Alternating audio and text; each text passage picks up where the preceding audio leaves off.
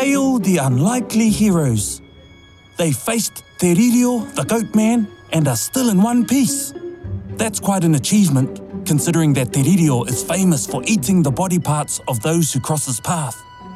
I suppose the Lucky Three would be an appropriate name, but I have decided to call them the Unbelievable Three. One, because all the cool names like Magnificent, Fantastic, and Notorious have been taken. And two, because they're, well, you can't believe a word they say. They're unbelievable. The Unbelievable Three, or the Three for short, are Takakino, or Tux, the charismatic leader, Rawiri, the trickster, or as I call him, Rawiri Tiki Tiki A Taranga, and last but not least, Mango, the heavy of the group. Now, I used to think that a heavy was just the muscle man in the gang who came down heavy on everyone. But when you see Mango, he's a big boy.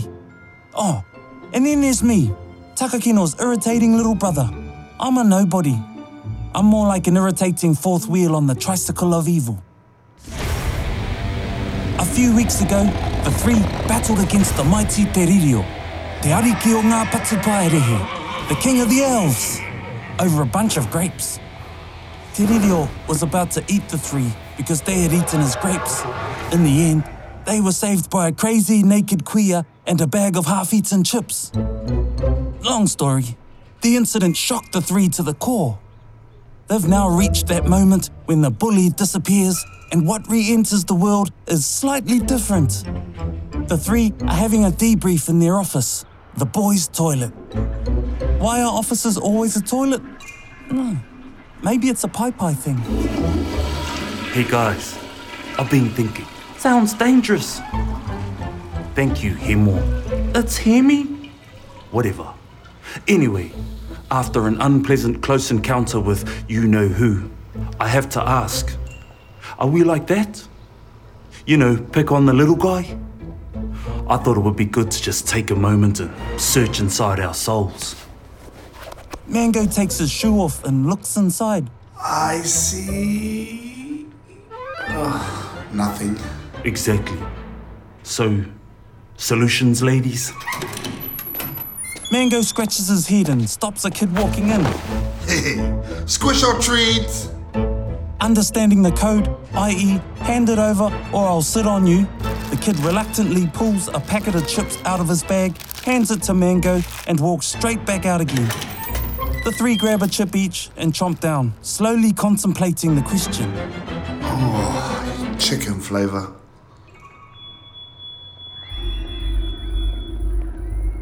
Whoa, a bell just went off in my head. An epiphany, sudden cognizant realisation. The boys look at Mango like you would if your dog just started speaking. Mango shrugs. Hey, I read stuff. You can read? So the whole me Mango thing? Mango wiggles his finger. A cunning ruse, my friends. Mango, stop swearing. Hey, there it is again. That's not in your head, Mango. And that's not a normal bell. That's the fire alarm. Come on, we gotta cruise. Meeting adjourned. When the boys get outside, they see a strange black mushroom cloud coming from the dark forest. Even though the fire is a fair distance away, the school is taking the cautious approach. A fire engine shoots past at 100 miles an hour, then another, followed by a police car, and then another fire engine. The kids give the appropriate whoops and wows. Wairu Akino's finest might need our assistance, gentlemen. Hangi, I need you to make a distraction. For the last time, it's Hemi. And what do you want me to do? Dress up in drag and do the hula? Hell no. Run past Ms. Hathaway naked, she'll do it. Just kidding. We want distracting, not disturbing. Look, I'll take care of it. Tux sees that Ms. Hathaway is assembling all the kids on the field, and Tux knows that the garden sprinklers, the common ones, are still on the field after the weekend. And with a simple swish of the wrist, Tux turns on the sprinklers, sending hundreds of jet streams of water cascading in all directions. The boys watch Ms. Hathaway and all the kids running frantically in panicked circles, crashing, slipping and flipping all over the place.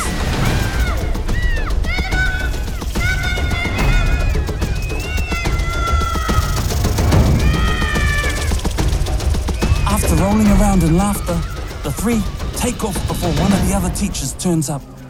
They take the shortcut through the harakeke bushes at the back of the school towards the dark forest. The boys head down an old pathway that leads into a gully. They cross over a huge log that acts as a bridge of sorts over the stream. They climb up a small bank and into the forest.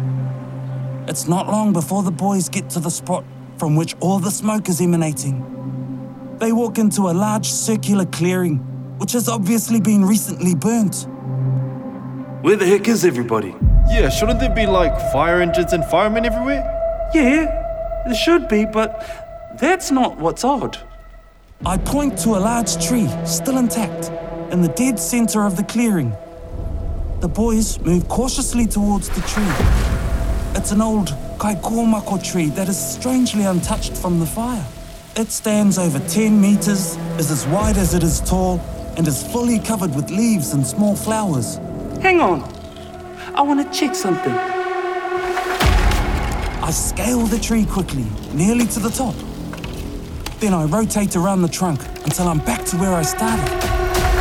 Far out! Just what I suspected. Look!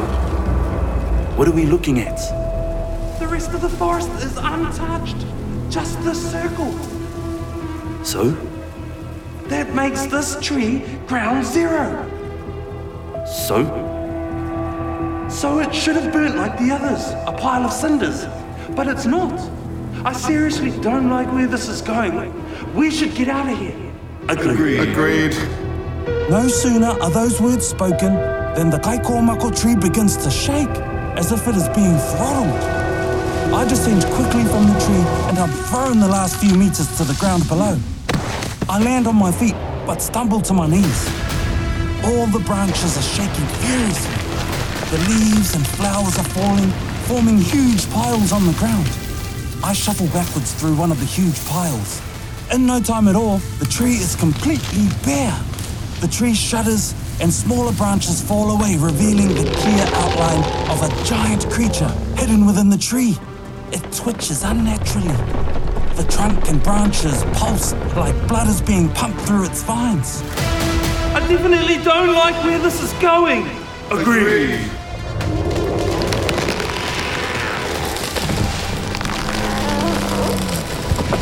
Twigs at opposite ends of the tree flex, forming gigantic claws.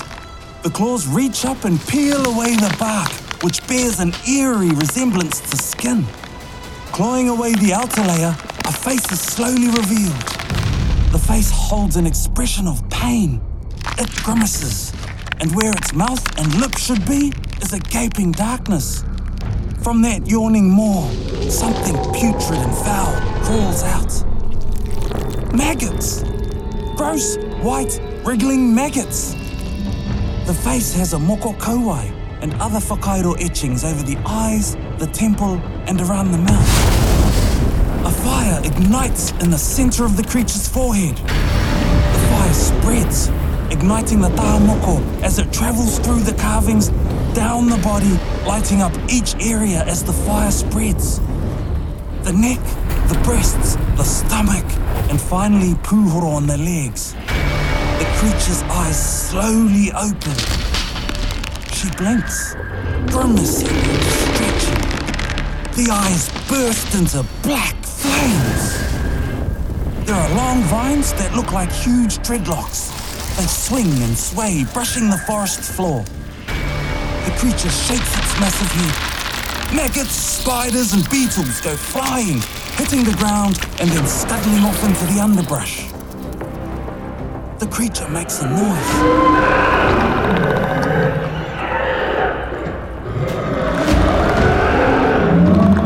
We all cover our ears, wincing and cowering at the impossible sound coming from the creature.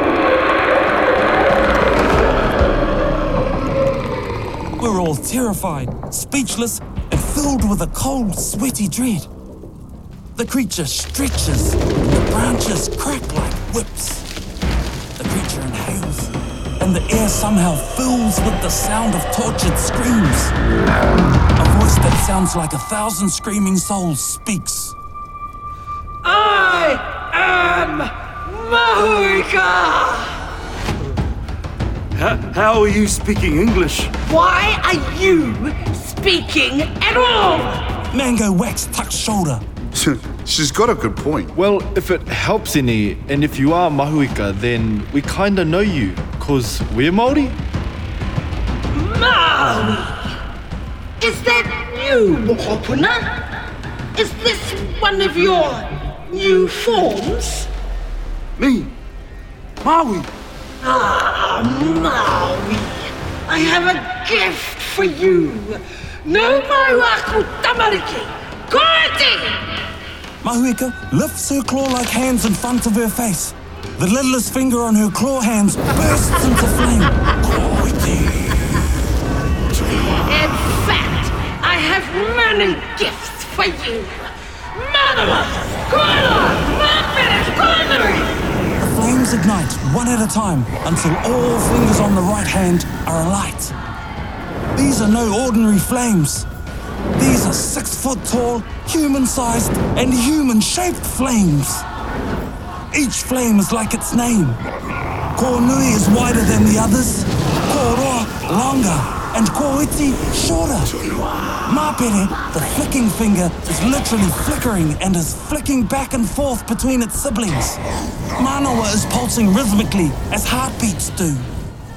There's only 5, right? Like the Kohanga song, right? Kōnui, Māpere, Kōroa, Manawa, Kōiti, hei ha. Mahuika screeches madly and sings. Mana mahana, hei ha hei. All the fingers on her left hand ignite at the same time in a brilliant burst of fire. Now there are 10 6-foot-tall, human-sized and human-shaped flames, all pulsing and twitching erratically. At the center stands Mahuika, a creature of dread and horror, laughing maniacally. Rawiri, eyes wide with fear, utters 2, hopefully not his last, words.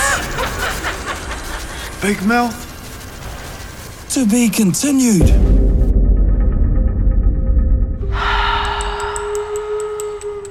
Pakikehua, he mea tuku nā te wānanga o Aotearoa, ā nā te māngai pāho i tautoko. Pakikehua, brought to you by te wānanga o Aotearoa, with funding from te māngai pāho.